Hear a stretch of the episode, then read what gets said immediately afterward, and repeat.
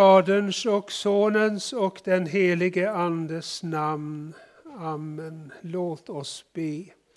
Rena, o Gud, våra hjärtan och samveten så att din son, när han kommer till oss, må i våra hjärtan finna en beredd boning genom samme din son, Jesus Kristus, vår Herre. Amen. Vi har fått börja ännu en vandring genom den rika kyrkoårstid då vi får följa Jesus på hans väg upp till Jerusalem. Och den vandring som mynnar ut i påskens dubbla finingsämne, hans död och uppståndelse. Ett ord som det då kan vara lämpligt att pröva sig efter är vad aposteln Paulus betygar om Jesus i Andra Korintierbrevets femte kapitels femtonde vers. Han dog för alla, för att de som lever inte längre ska leva för sig själva, utan för honom som har dött och uppstått för dem. Han dog för alla, säger aposteln. Jesu död såg ut som ett nederlag, men var en seger. För han inte bara dog, Jesus uppstod också. Därför är korset en segerplats och hans ord det är fullbordat ett segerrop. Ja, Jesus dog. Han dog för våra synder och blev så försoningen för dem. Har du Jesus till din tillflykt, då får du tro att hans blod renar dig från all synd. På korset fick Jesus för vår skull också smaka syndens lön, som är döden. Den kroppsliga såväl som den eviga. Har du Jesus till ditt hopp i liv och död, då får du utbrista döden är uppslukad och segern vunnen. I sin död befriade Jesus också djävulen och blev så vår befriare från dennes nedbrytande makt. Har du Jesus till din styrka, då får du befalla frestaren, gå bort ifrån mig och han måste lyda. Och Jesus dog för alla, säger aposteln. Och varför? Jo, för att de som lever inte längre ska leva för sig själva. För sig själv lever man när man låter den egna viljan gälla mer än Guds. När man söker sin egen ära istället för Guds. När man bara tänker på sig själv men inte på sin broder i nöd. Också då lever man för sig själv när man tjänar Jesus bara till en del men inte helt. Men vilken otacksamhet att inte leva för honom som offrat allt för vår frälsnings skull. Och framför allt vilken förlust att inte leva för honom som har dött och uppstått för oss. Det betyder ju att hjärtat är stängt för allt det goda Jesus har vunnit i sin död och uppståndelse. Nej, istället för att leva för sig själv ska man leva för honom som har dött och uppstått för oss. Har han offrat allt för din skull? Inte begär han då för mycket när han vill att du lever efter hans vilja, till hans ära, till brödernas bästa. Men att leva så klarar ingen av sig själv. Kraften finns bara på ett ställe. Den finns hos din frälsare. Och han ger den först och främst genom sitt ord. Det som du varje dag behöver korsfästa och döda är din gamla människa.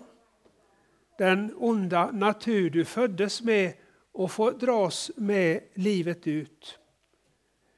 Ju mer du med kraften Jesus ger i ordet strider mot din gamla människa, desto mer ska du kunna hålla den hand och den fot fästad vid korset som inte vill böja sig för Guds vilja.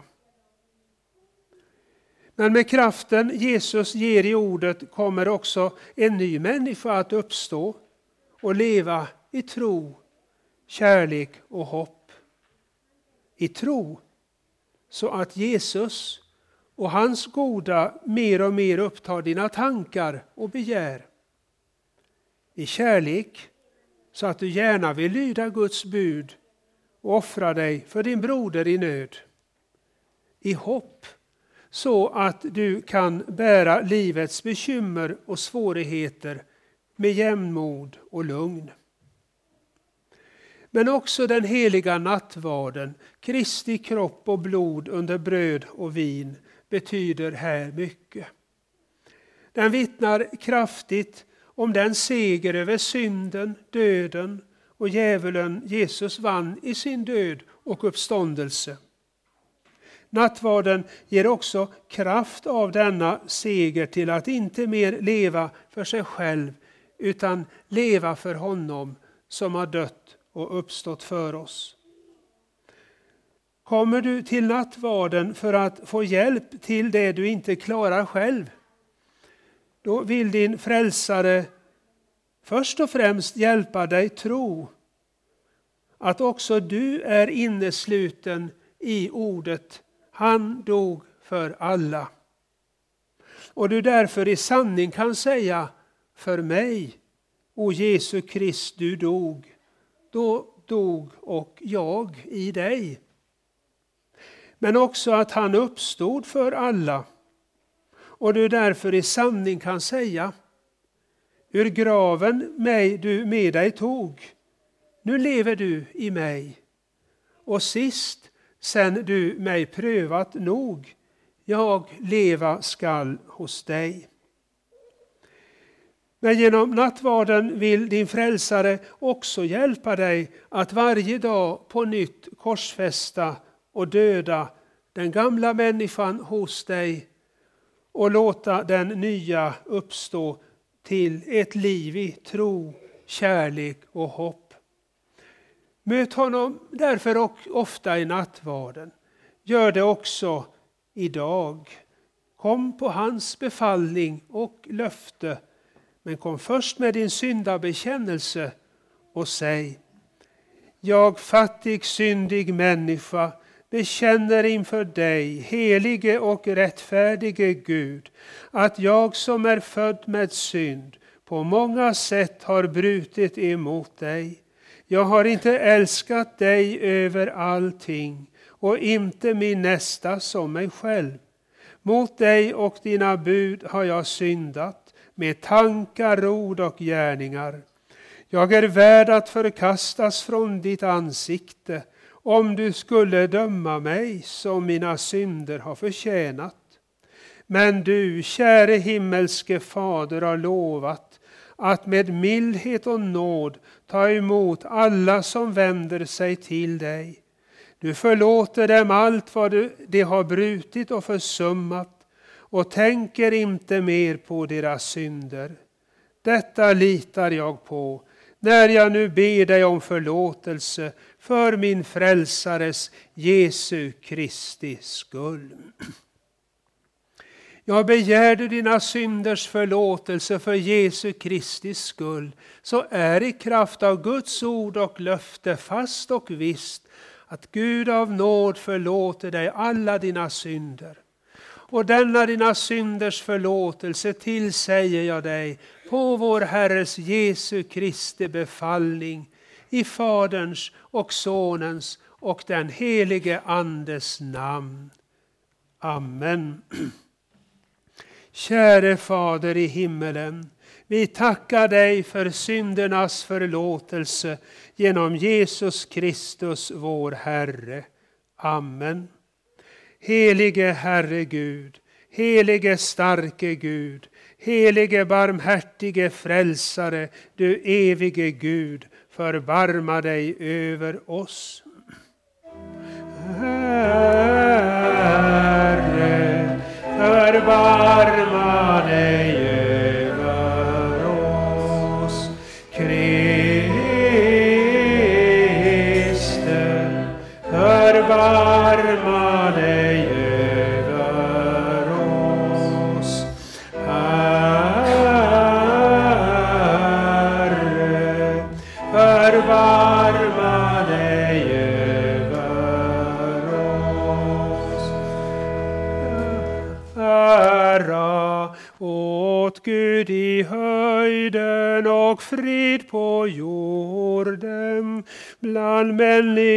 som han älskar.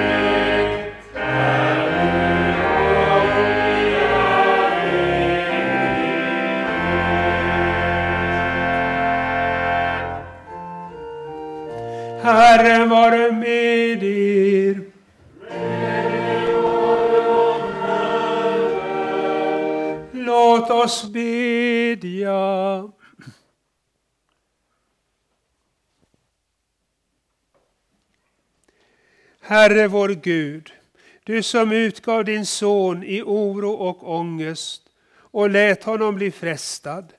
Ge oss nåd att i tro följa honom så att vi i hans kraft motstår ondskans alla angrepp och vinner seger. Genom din son Jesus Kristus, vår Herre.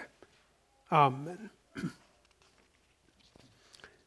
Hör Herrens ord i tredje årgångens läsningar på första söndagen i fastan och efter den gammaltestamentliga läsningen ber vi dagens Psaltarpsalm växelvis. Men först alltså läsningen av den gammaltestamentliga texten från profeten Mikas sjunde kapitel. Jag ska skåda efter Herren. Jag ska hoppas på min frälsnings Gud. Min Gud ska höra mig. Gläd dig inte över mig, du min fiende. Har jag fallit ska jag resa mig igen. Sitter jag i mörkret är Herren mitt ljus. Eftersom jag syndat mot Herren ska jag bära hans vrede tills han tar sig an min sak och skaffar mig rätt.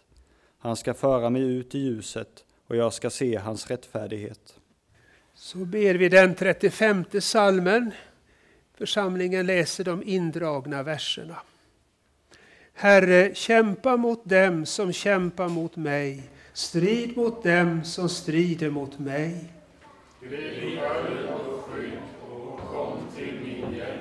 Dra fram spjutet och spärra vägen för mina förföljare. Säg till min själ, jag är din frälsning. Låt dem som vill ta mitt liv få skam och vanära. Låt dem som planerar min tvingas tillbaka med skam. Låt dem bli som agnar för vinden. Låt Herrens ängel driva bort dem. Låt deras väg bli mörk och hal. Låt Herrens ängel förfölja dem. Utan orsak dolde de sin, sin nätgrop för att fånga mig. Utan orsak grävde de den för att ta mitt liv. Låt fördärvet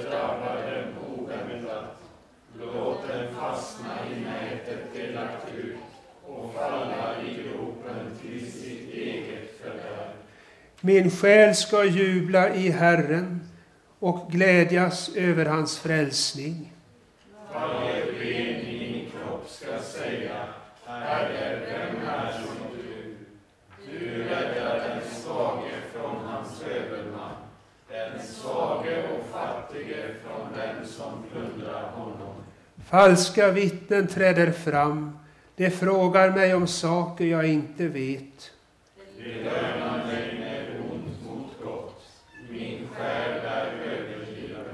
Men jag gick i sorgdräkt när de var sjuka.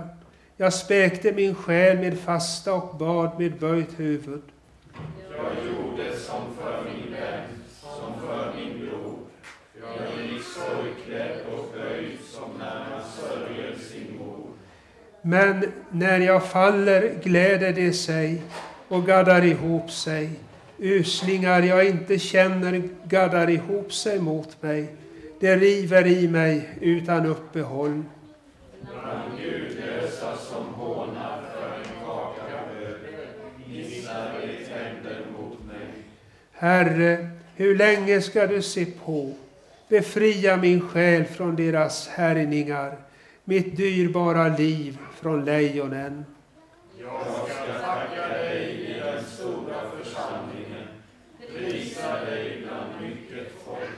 Ära vare Fadern och Sonen och den helige Ande, som det var av begynnelsen, nu är och skall vara, från evighet till evighet.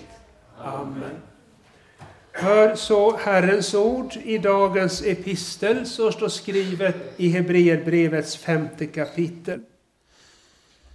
Under sin tid här i köttet ropade han högt under tårar när han bad och vädjade till den som kunde rädda honom från döden. Och han blev bönhörd och fri från sin ångest. Trots att han var son fick han lära sig lydnad genom sitt lidande. När han sedan var fullkomnad blev han källan till evig frälsning för alla som lyder honom. Av Gud kallas överstepräst på samma sätt som Melkisedek. Så lyder Herrens ord. Gud, vi tackar dig.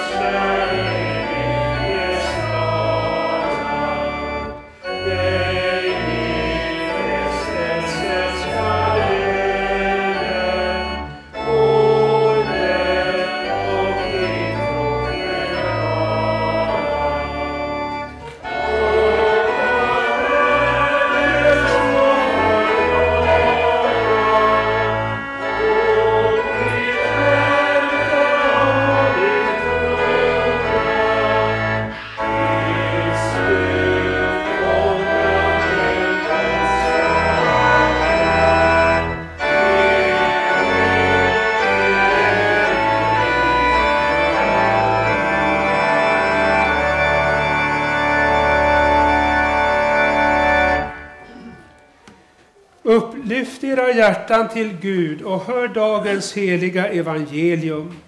Så står skrivet i Markus 14 kapitel. Det kom till en plats som kallas Getsemane. Jesus sade till sina lärjungar, sätt er här medan jag ber. Han tog med sig Petrus, Jakob och Johannes och han greps av bävan och ångest och sade till dem, min själ är djupt bedrövad ända till döds, stanna här och vaka. Han gick lite längre fram och föll ner på marken och bad att om möjligt få bli förskonad från denna stund. Han sade, Abba, far, allt är möjligt för dig. Ta den här bägaren ifrån mig, men inte som jag vill, utan som du vill. När Jesus kom tillbaka fann han att de sov. Då sade han till Petrus, Simon, sover du? Kunde du inte vaka en enda timme? Vaka och be att ni inte kommer i frestelse. Anden är villig, men köttet är svagt. Han gick bort igen och bad med samma ord. När han kom tillbaka fann han återigen att de sov. Deras ögon var tunga av sömn och de visste inte vad de skulle svara honom. Sedan kom han tillbaka för tredje gången och sade till dem, sover ni än och vilar er? Det räcker, stunden har kommit. Nu överlämnas Människosonen i syndarnas händer. Res på er, nu går vi. Han som förråder mig är här. Så lyder det heliga evangeliet. Lovad vare du Kristus.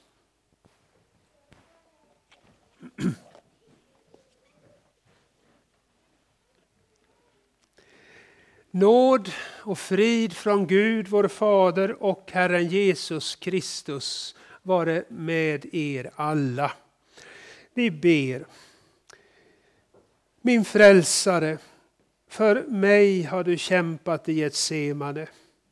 Hård och bitter var din kamp och din själ omgavs av mörker. Dina lärjungar somnade och lämnade dig ensam. Men den svåra striden slutade med seger. Tack för att du höll ut och böjde dig i ödmjuk lydnad för din faders vilja. Hjälp nu mig, din svage lärjunge, när jag måste in i mitt livs Getsemane. När ångesten omsluter mig och mitt hjärta ängslas, var mig då nära. Styrk mig så att jag inte går under. Hjälp mig att säga undergivet och stilla, ske din vilja. Jag vill lämna åt dig att styra för mig så som du finner för gott. Jag vet ju att du alltid vill mitt bästa och att du efter mörka tider ska låta det bli ljust igen. Amen.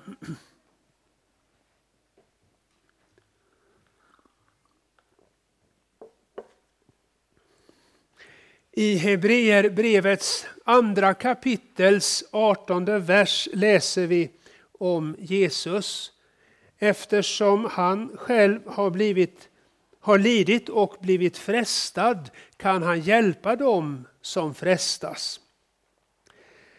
Jesus är den enda utan synd som vandrat på den här jorden.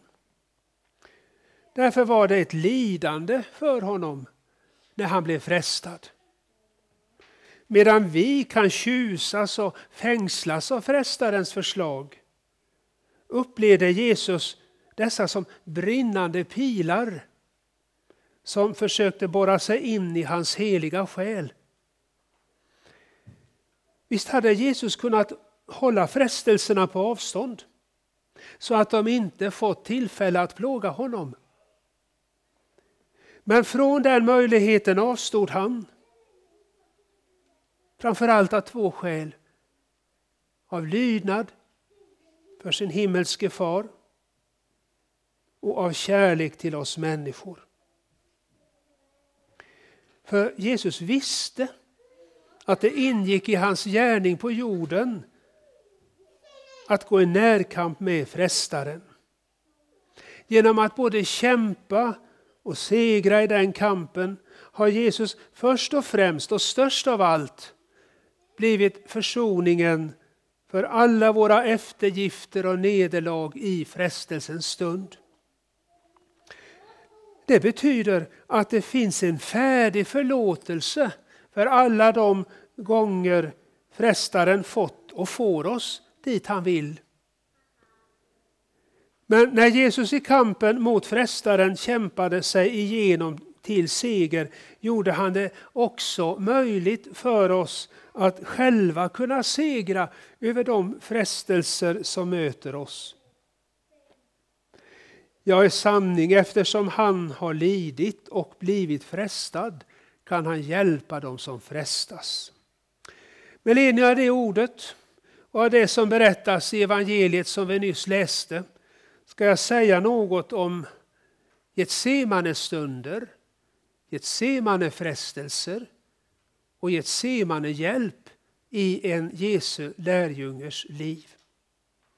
Först något om Getsemanes stunder i en Jesu lärjunges liv. Getsemanes stunder. De kom till en plats som kallas Getsemane. Jesus sa till sina lärjungar, sätt er här medan jag ber. Ja, så börjar, som vi hörde, dagens evangelium. Getsemane var en ljuvlig plats dit Jesus och lärjungarna ofta hade sökt sig. Och varför? Jo, alldeles säkert för att få vara för sig själva en stund och vila sig lite. Därvid tänkte Jesus lika mycket på sina lärjungar som han tänkte på sig själv. Visst behövde också Jesus den stärkande vila stunderna i Getsemane kunde skänka honom. Så uppsökt av människor och tyngd av arbete han ständigt var. Men Jesus visste att det inte alltid var så lätt för lärjungarna heller. Därför gick han inte ensam till den rofyllda platsen i Getsemane, där på sluttningen mitt emot Jerusalem österut, utan alltid i sällskap med sina lärjungar. Men när de kom till Getsemane vid det tillfälle vi hör om idag var det inte till någon ljuvlig viloplats de kom. När den här gången skulle det annars så rofyllda Getsemane förvandlas till en mörk och svår lidandes plats. Det heter vidare i vår text.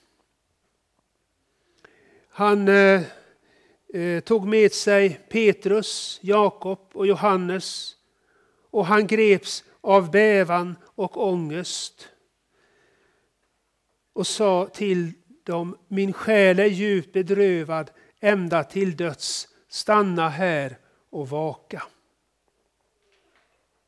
Vad var det som gjorde Getsemane till en sådan lidandes plats för Jesus? Jo, det var synden. Men inte någon egen, för det hade Jesus ingen. Utan din och min och allas synd. Som Herren hade lagt på honom för att han inte bara skulle bära den utan också ta bort den inför Gud. Det lidande som på ett särskilt sätt började i ett semane och nådde sin kulmen på Golgata var både ett ställföreträdande lidande och ett försoningslidande. Jesus fick lida vad vi med våra synder gjort oss förtjänta av för att vi skulle få syndernas förlåtelse, bli Guds barn igen och få tillbaka det förlorade paradiset. Och detta lidande kunde Jesus inte dela, kunde ingen dela med Jesus. Det kan den detaljen i vår text påminna oss om att Jesus gick ensam allra längst inne i Getsemane. När Jesus sagt till Petrus, Jakob och Johannes, stanna här och vaka, så står det att han gick lite längre fram och föll ner på marken och bad. Han, eh, men annars var Jesus inte ensam i ett semane. Han hade alla sina uppriktiga lärjungar med sig. Ja, märk alla uppriktiga, en var inte med Judas. Det kan då lära oss att den som vill vara en Jesu lärjunge får räkna med att Jesus tar honom med till Getsemane. Inte bara till ett sådant Getsemane där han får uppleva något av det som den 23 salmen uttrycker så skönt. Han låter mig vila på gröna ängar. Han för mig till vatten där jag finner ro. Utan också till lidandets Getsemane. Att en Jesu lärjunge varken behöver eller kan få ett sådant Getsemane som det Jesus fick betyder alltså inte att han inte skulle få något Getsemane alls. Det får han visst. Det ligger bara på ett annat plan. Och utan blir ingen. Varje Jesu lärjunge får sitt Getsemane. Men varför? Jag frågar vi Guds ord så får vi svaret det är till er fostran. Det är till er fostran. Jesus vet att hans lärjungar behöver följa honom till Getsemane. För att, och detta var jag också inne på i beredelseordet, för att deras gamla människa, allt det där hos dem som är emot Gud ska korsfästas och dödas. Och den nya människan, det andliga liv Gud tänt hos dem, ska växa sig allt starkare. Vore det till skada för dem skulle han förvisso bespara dem för allt vad Getsemane stunder heter. Men nu är det alltså inte det. Och just därför tar Jesus dem med till Getsemane. Och eftersom Jesu lärjungar vet av Guds ord att detta är hälsosamt för dem, att det är till deras fostran, så vill de också följa honom dit. Det är med dem som med lärjungarna i texten, anden är villig. Getsemane stunder. Vidare något om Getsemane frestelser i en Jesu lärjunges liv. Getsemane frestelser. Stanna här och vaka, sa alltså Jesus till Petrus, Jakob och Johannes. De tre som han tagit med sig lite längre in i ett semane än de andra som han bett stanna vid porten. Men vad hände? Jo, när Jesus kom tillbaka från sin bönekamp allra längst in i Getsemane så fann han att de sov. Då sa han till Petrus Simon, sover du? Kunde du inte vaka en enda timme? Var det sant när Jesus sa anden är villig? Och det var det. Så var det lika sant, ja ännu mera sant när han sa köttet är svagt. Just därför föll de för den förhållandevis lindriga frestelsen att låta sömnen ta överhand hos dem. Och det är inte bara en gång, utan den ena gången efter den andra. Deras ögon var tunga av sömn och de visste inte vad de skulle svara honom. Står det om lärjungarna när Jesus andra gången kom tillbaka och fann dem sovande. Men vistelsen i lidandets Getsemane är sig lik i alla tider. Den har med sig frestelser för en Jesu lärjunge, ofta mycket svårare frestelser än, än den som mötte lärjungarna vid det tillfälle texten berättar om. En Jesu lärjunges Getsemane kan vara av skiftande slag. För den ene blir det på ett sätt, för den andra på ett annat. En får stanna strax innanför porten.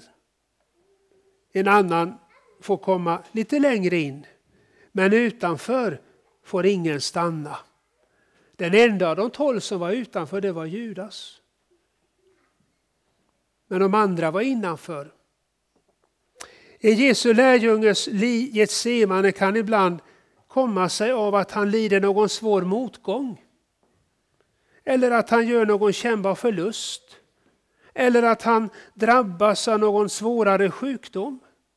Eller att han får någon tung sorg att bära på.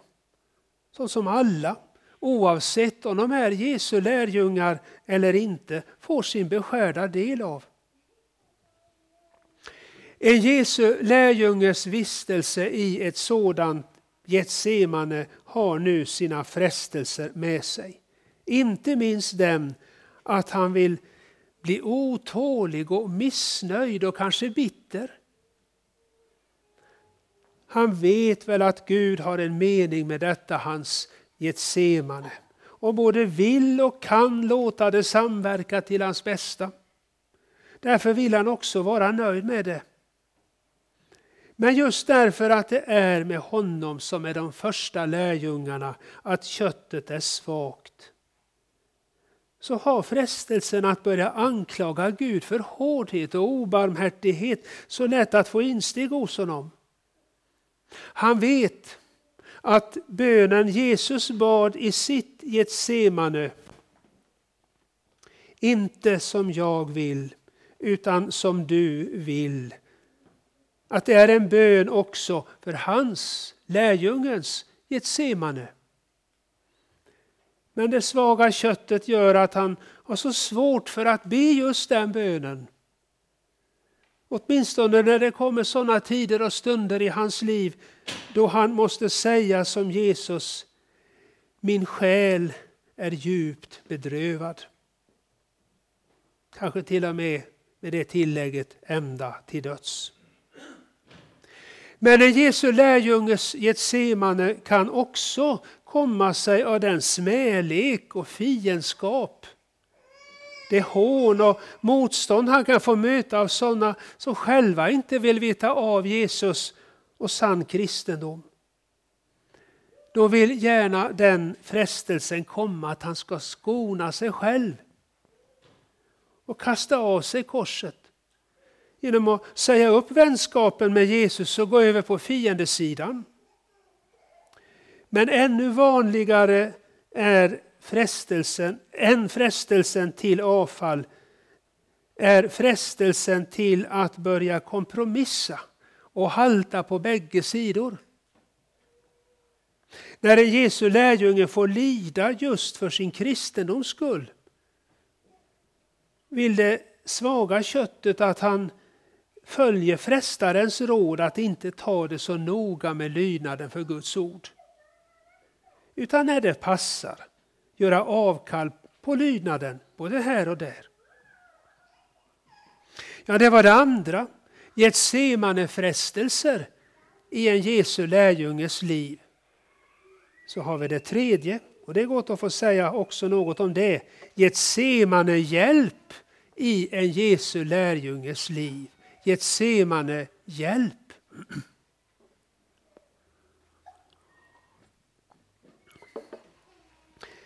Det har vi Jesus att tacka för. Han segrade i sina Getsemane-frestelser. Därför kan han hjälpa sin lärjunge i hans Getsemane-frestelser. Det är sant att, att vår text inget säger om eh, att Jesus frestades i Getsemane. Ändå kan vi, menar jag, på goda grunder tala inte bara om Jesu lärjungars Getsemane frestelser utan också om Jesu Getsemane frestelser. Skriften säger om Jesus att han blev frestad i allt, liksom vi i allt. Tänk, i allt. Därför tar vi säkert inte miste om vi antar att frestaren just i ett semane satte in ett av sina svåraste anfall mot Jesus. Ja, eftersom Jesus fylld av ångest och ängslan bad Abba, far, allt är möjligt för dig. Ta den här bägaren ifrån mig.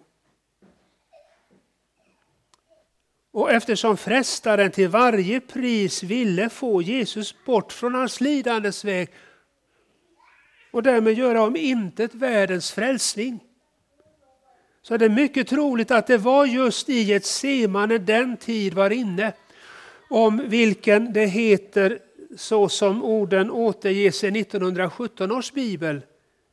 När djävulen slutat med alla sina frestelser vek han ifrån honom in till läglig tid. Men hur gick det? Jo, frestaren misslyckades. Hans kanske sista försök att få Jesus att kasta av sig korset slog slint. Jesus segrade i sina Getsemane frestelser. Och därför heter det inte bara att Jesus blev frestad i allt liksom vi, utan också att han var utan synd.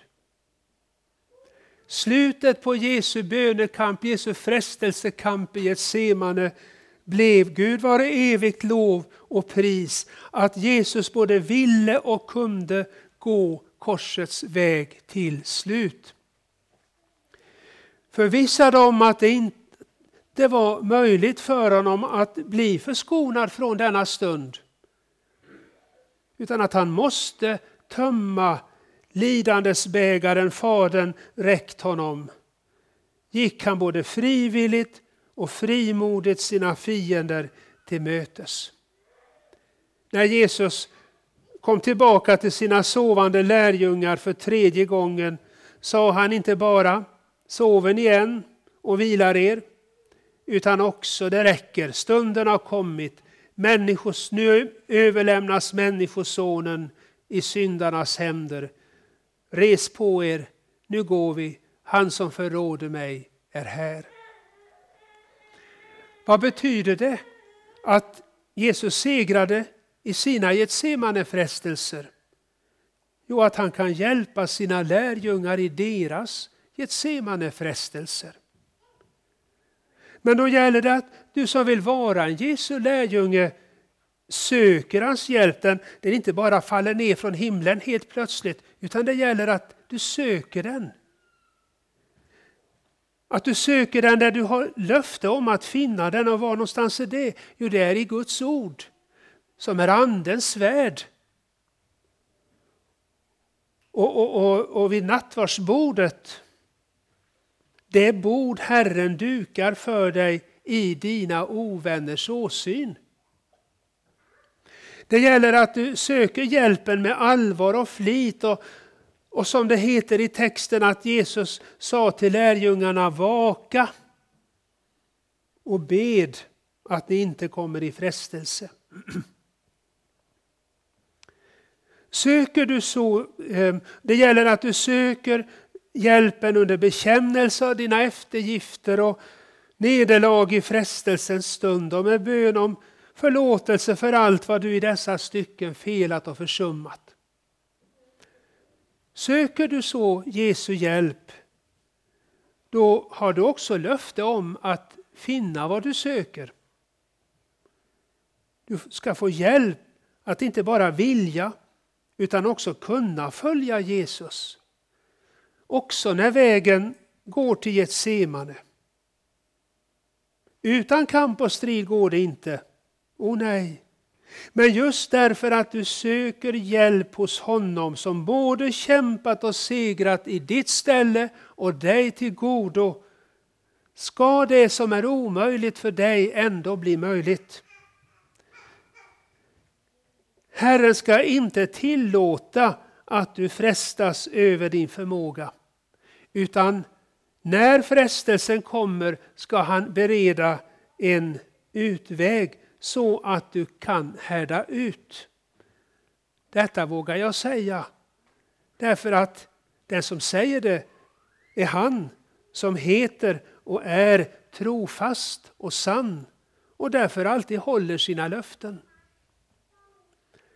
Men om det ändå blir sår i striden, ja det beror i så fall inte på, på Jesus, att han skulle ha försummat sig.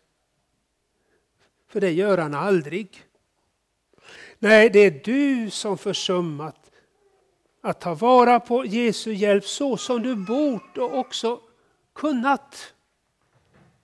Men är jag då förlorad? Nej min vän, inte om du går med dina sår till Jesus, den store läkaren. Han har skaffat bot. Hos honom finns läkedom mot de sår du ådrar dig i frestelsens stund. Ja, när du dagligen har din tillflykt hos honom som i ett semane och på Golgata tömde den bägare som innehöll straffet också för alla dina synder. Då gäller, och det får du aldrig glömma, genom hans sår är vi helade. Amen. Ära vare Fadern och Sonen och den helige Ande, så som det var av begynnelsen, nu är och skall vara, från evighet till evighet. Amen. Låt oss nu tillsammans bekänna vår heliga kristna tro.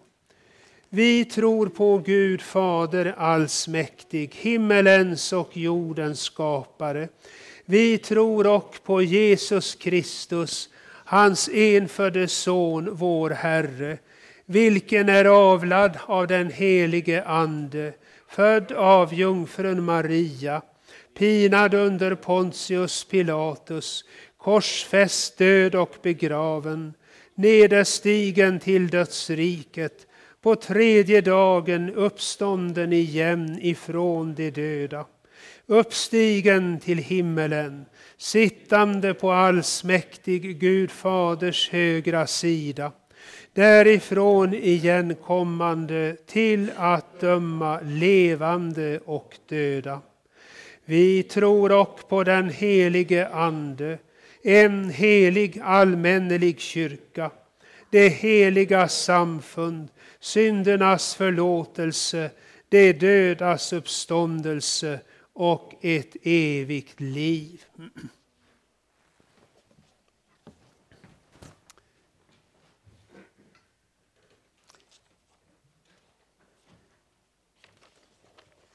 Ska vi se vilket kollektändamål vi har idag. Jo, det är församlingen här som dagens kollekt går till.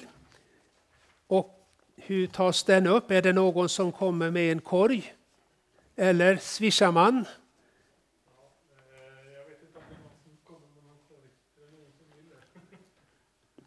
Det, kanske, det kan ju stå en korg vid utgången annars. Och så kan de som vill lägga där och de som kan swisha gör det och numret står där och det finns väl också anslaget där ute. Jaha, Benjamin kommer med en korg. Ja, korg och korg. Bössa. Ja, alltså kollektbössa. Du kan börja här framme och så gå rad för rad. Vad sa? Ja, ja, vi, vi väntar tills vi ska sjunga salmen. Ja. Eh, nästa söndag, andra i fastan, är det högmässa här klockan 15 och den leds av Joakim. Och eh, det är ingen, inget i veckan.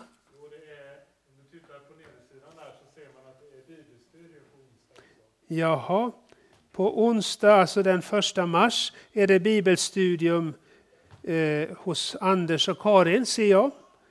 Eh, klockan eh, 18 börjar studiet, men det är fika klockan 17. Ja. Och kyrkans förbön som kommer efter salmen vi nu ska sjunga är ju litanian som finns i psalmboken under 700 kolon 1.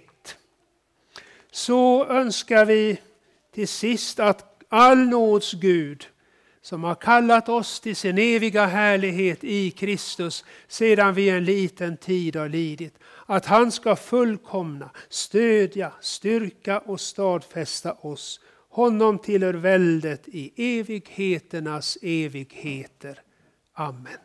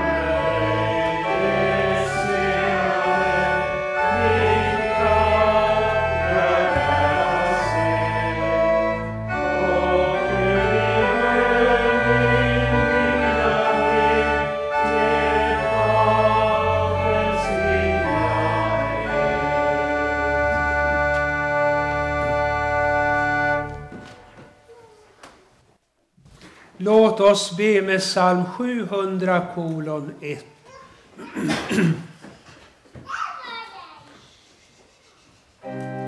Evige allsmäktige Gud.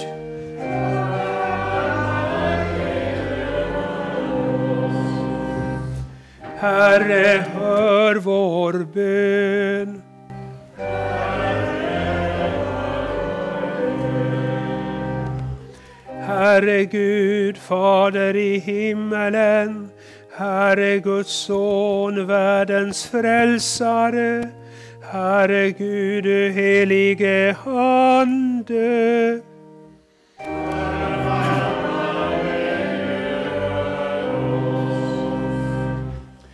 Var oss nådig.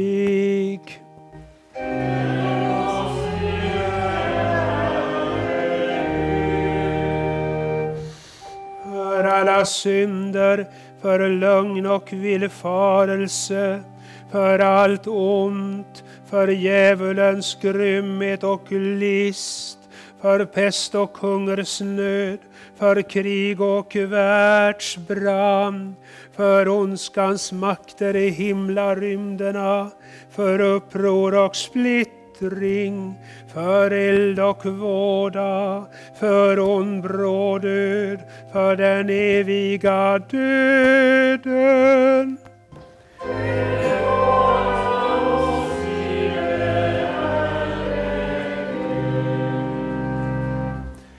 Genom din heliga födelse, genom ditt kors och din död, genom din heliga uppståndelse och himmelsfärd, i frestelse och fall, i välgång och lycka, i dödens stund, på yttersta domen.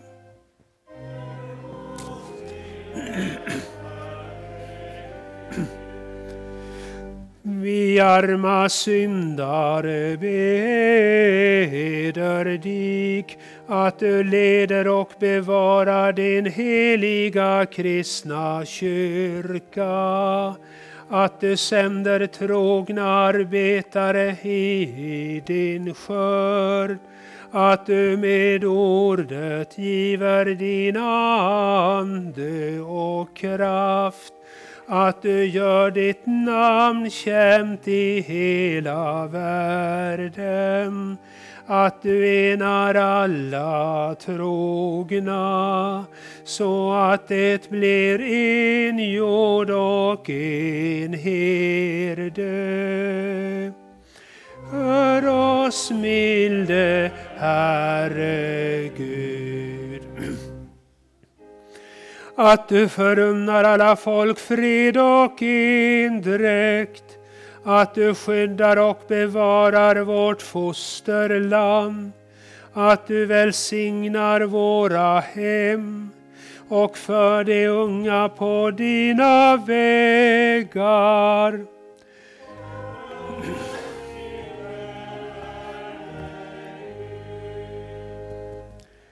Att du tröstar alla bedrövade och svårmodiga. Att du undsätter alla dem som är i nöd och fara. Att du vederkvicker och hjälper alla sjuka. Att du välsignar allt gott verk att du förbarmar dig över alla människor, att du värdes höra oss. Smilde Herre Gud. Herre allsmäktige Gud, du som hörde botfärdiga suckar, och tröstar bedrövade hjärtan. Hör den bön som vi vår nöd bär fram och hjälp oss så att allt det onda som djävulen, världen och vårt eget kött tillfogar oss genom din Andes kraft blir till intet gjort. Så vill vi frälsta från allt ont i din församling alltid tacka och lova dig genom Jesus Kristus vår Herre. Amen.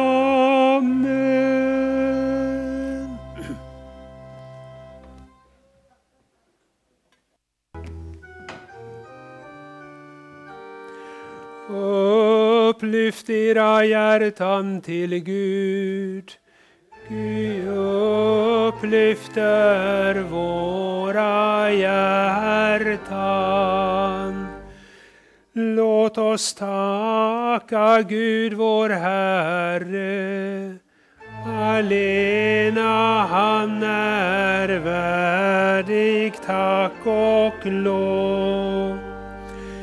Ja, sannerligen du ensam är värd vårt lov.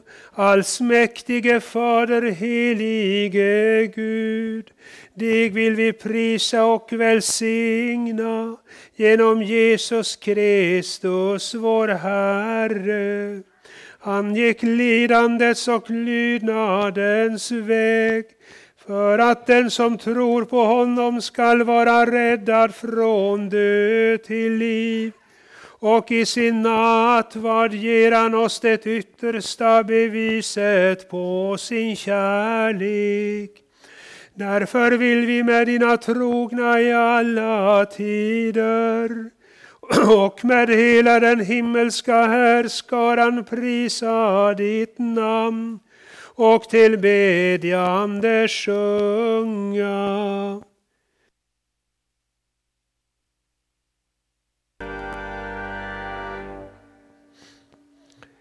Lovad vare du, himmelens och jordens Herre, att du förbarmat dig över människors barn och utgivit din enfödde son, för att var och en som tror på honom inte skall gå förlorad utan av evigt liv. Vi tackar dig för den frälsning du skänkt oss genom Jesus Kristus. Bered oss genom din helige Ande att rätt ta emot honom när han kommer till oss i sin heliga nattvard. Den natt då vår Herre Jesus Kristus blev förrådd tog han ett bröd, tackade Gud, bröt det och gav åt lärjungarna och sade Tag och ät, detta är min kropp som blir utgiven för er. Gör detta till min åminnelse. Likaså tog han kalken, tackade Gud och gav åt lärjungarna och sade Drick av den alla. Denna kalk är det nya förbundet i mitt blod som blir utgjutet för många till syndernas förlåtelse. Så ofta ni dricker av den, gör det till min åminnelse. Din död förkunnar vi, Herre, din uppståndelse bekänner vi till dess du kommer åter i härlighet. Himmelske Fader, skänk oss i denna måltid de välsignade frukterna av din Sons lidande och död, uppståndelse och himmelsfärd. Ge oss liv av hans liv, så att han förblir i oss och vi i honom. I väntan på hans återkomst i härlighet ber vi den bön som han har lärt oss. Fader vår som är i himmelen. Helgat var det ditt namn. Tillkommer ditt rike. Ske din vilja så som i himmelen, så och på jorden. Vårt dagliga bröd giv oss idag och förlåt oss våra skulder så som och vi förlåta dem oss skyldiga äro och inled oss icke i frestelse, utan fräls oss ifrån ondo. Ty riket är ditt och makten och härligheten i evighet. Amen. Brödet som vi bryter är en delaktighet av Kristi kropp. Så är vi, fastän många, en enda kropp Ty alla får vi del av ett och samma bröd. Herrens frid vare med er. O Guds lam som borttager världens synder förbarma dig över oss. O Guds lam som borttager världens synder förbarma dig över oss. O Guds lamm. borttager världens synder, giv oss din frid.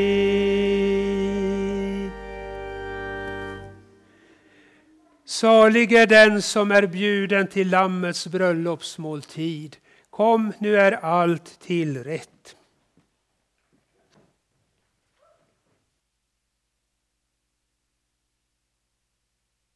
och blir allt mer lika dig för ditt eget namns skull. Amen.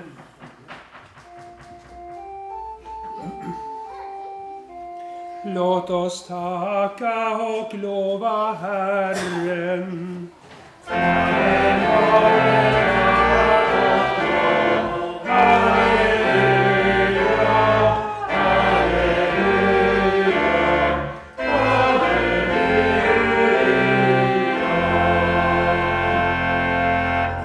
Tag emot Herrens välsignelse. Herre välsigne er och bevare er. Herren låter sitt ansikte lysa över er och vare er nådig. Herren vände sitt ansikte till er och give er frid. I Faderns och Sonens och den helige Andes namn. Amen,